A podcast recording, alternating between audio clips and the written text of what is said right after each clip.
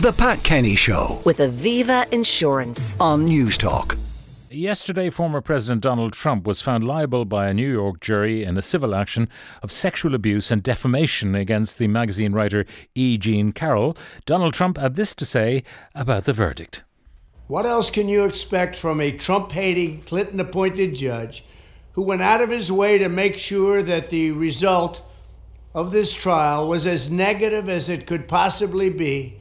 Speaking to and in control of a jury from an anti Trump area, which is probably the worst place in the United States for me to get a fair trial. We'll be appealing this decision. It's a disgrace. I don't even know who this woman is. I have no idea who she is, where she came from. This is another scam. It's a political witch hunt. And somehow we're going to have to fight this stuff. We cannot let our country go into this abyss. This is disgraceful. The whole thing is a scam, and it's a shame, and it's a disgrace to our country. A predictable reaction from former President Donald Trump. Well, this news comes in a week that promises to be dominated by Republican headlines, as alongside his legal troubles, Donald Trump is set to partner with arch enemy CNN for a televised town hall tonight. While uh, joining him on the front pages is Representative George Santos, who's in trouble, and cable news host Tucker Carlson, who's relaunching. Now, to talk about all of this, we're joined by Terry Sheridan, managing editor of WSHU Public Radio. Terry, good morning. Hey, good morning to you, Pat. Now, uh, as the trial played out, I'm sure you were covering it. Um, was uh, some sort of guilty verdict looking inevitable from the get go? Uh, it was, and the reason it was is because former President Trump did not testify in person. They basically did not offer a defense. The only time the jury heard from President Trump was in that video deposition, and it was pretty devastating. So uh, he was not found uh, guilty of rape, but rather sexual assault. Um, can you explain the reasoning from the jury? I know they don't necessarily explain themselves in this jurisdiction, but sometimes they do in the United States. Well, uh, they didn't in this case, so we don't know why that didn't happen. But they did go for the second most serious. Um, I don't want to say charge because this is not a criminal. This was civil. They did go for the most, the second most serious, uh, I guess, accusation, which was sexual abuse, uh, which is still pretty which is still pretty serious.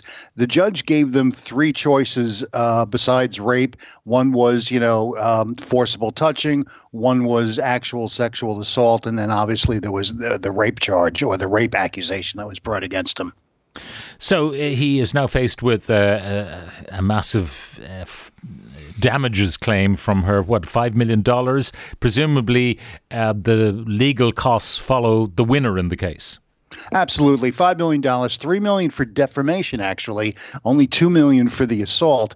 Um, there's several other things going on with this case behind the scenes because Trump allegedly defamed Carroll while he was president. He said that well, he spoke as president, he could not be sued. That case is still making its way through the courts.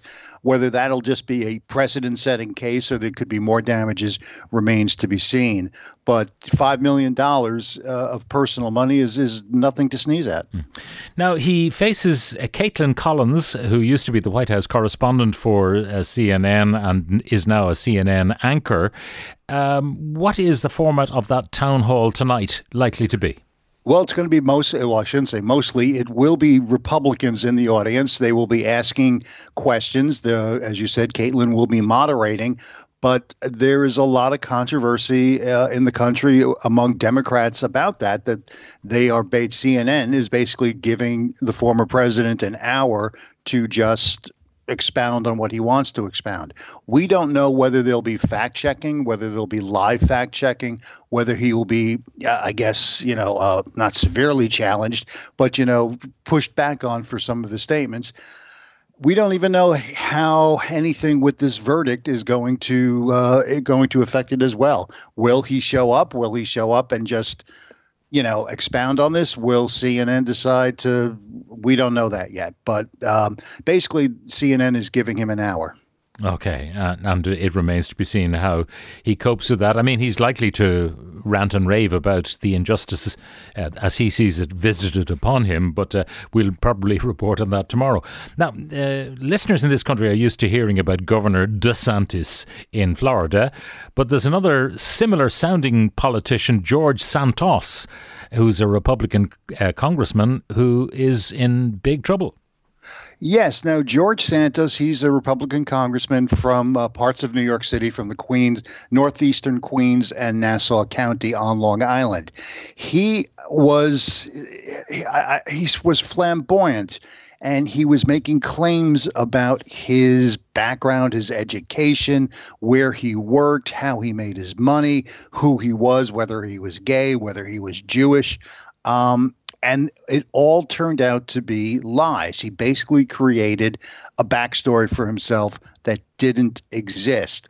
One of the things that the federal government and the local governments here in New York City and on Long Island are looking at is whether in these lies he committed any crimes when it came to raising money and spending money for his campaign, whether, you know, money that he was raising went into his pocket, whether he was illegally raising money.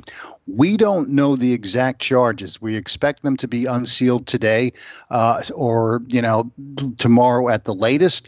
But it, this is something that there are many questions mm. about how George Santos got his money.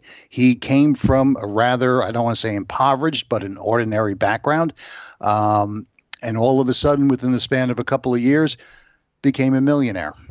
So, questions to be asked and answered there. Um, his staff were seen leaving with their bags packed, so they don't necessarily see that they have a future with him in uh, the House of Representatives. However, uh, Kevin McCarthy hasn't ditched him yet. Uh, Kevin McCarthy, uh, who's the Speaker and a Republican, might well be done with him quickly, but he hasn't done with him yet. No, because he needs him in in all of the machinations going on now with the debt ceiling limit and with the budget. McCarthy has very few votes to give away. And the thought is that if he loses Santos, if Santos resigns or Santos is expelled, Democratic Governor Kathy Hochul of New York would appoint a Democrat to the position, um, which would change the balance yeah. of power. Yeah. It swings it by two. Yeah. Uh, to lose a Republican and gain a Democrat uh, swings it by two, which uh, would be nerve wracking for Kevin McCarthy. And and finally, um, to borrow from Gerry Adams, he hasn't gone away. You know, Tucker Carlson.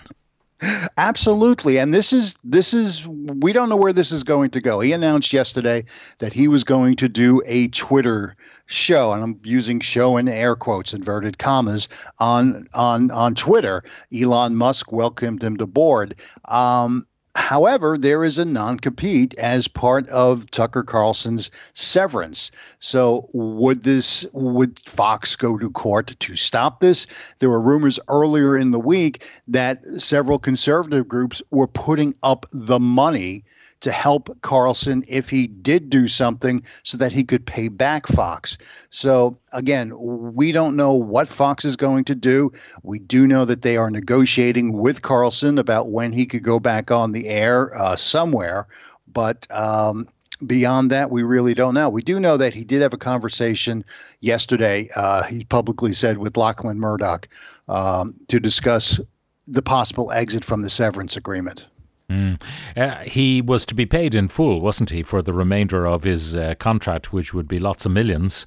Uh, so his new platform would want to have lots of millions to pay him uh, to compensate him for walking away from uh, that severance deal.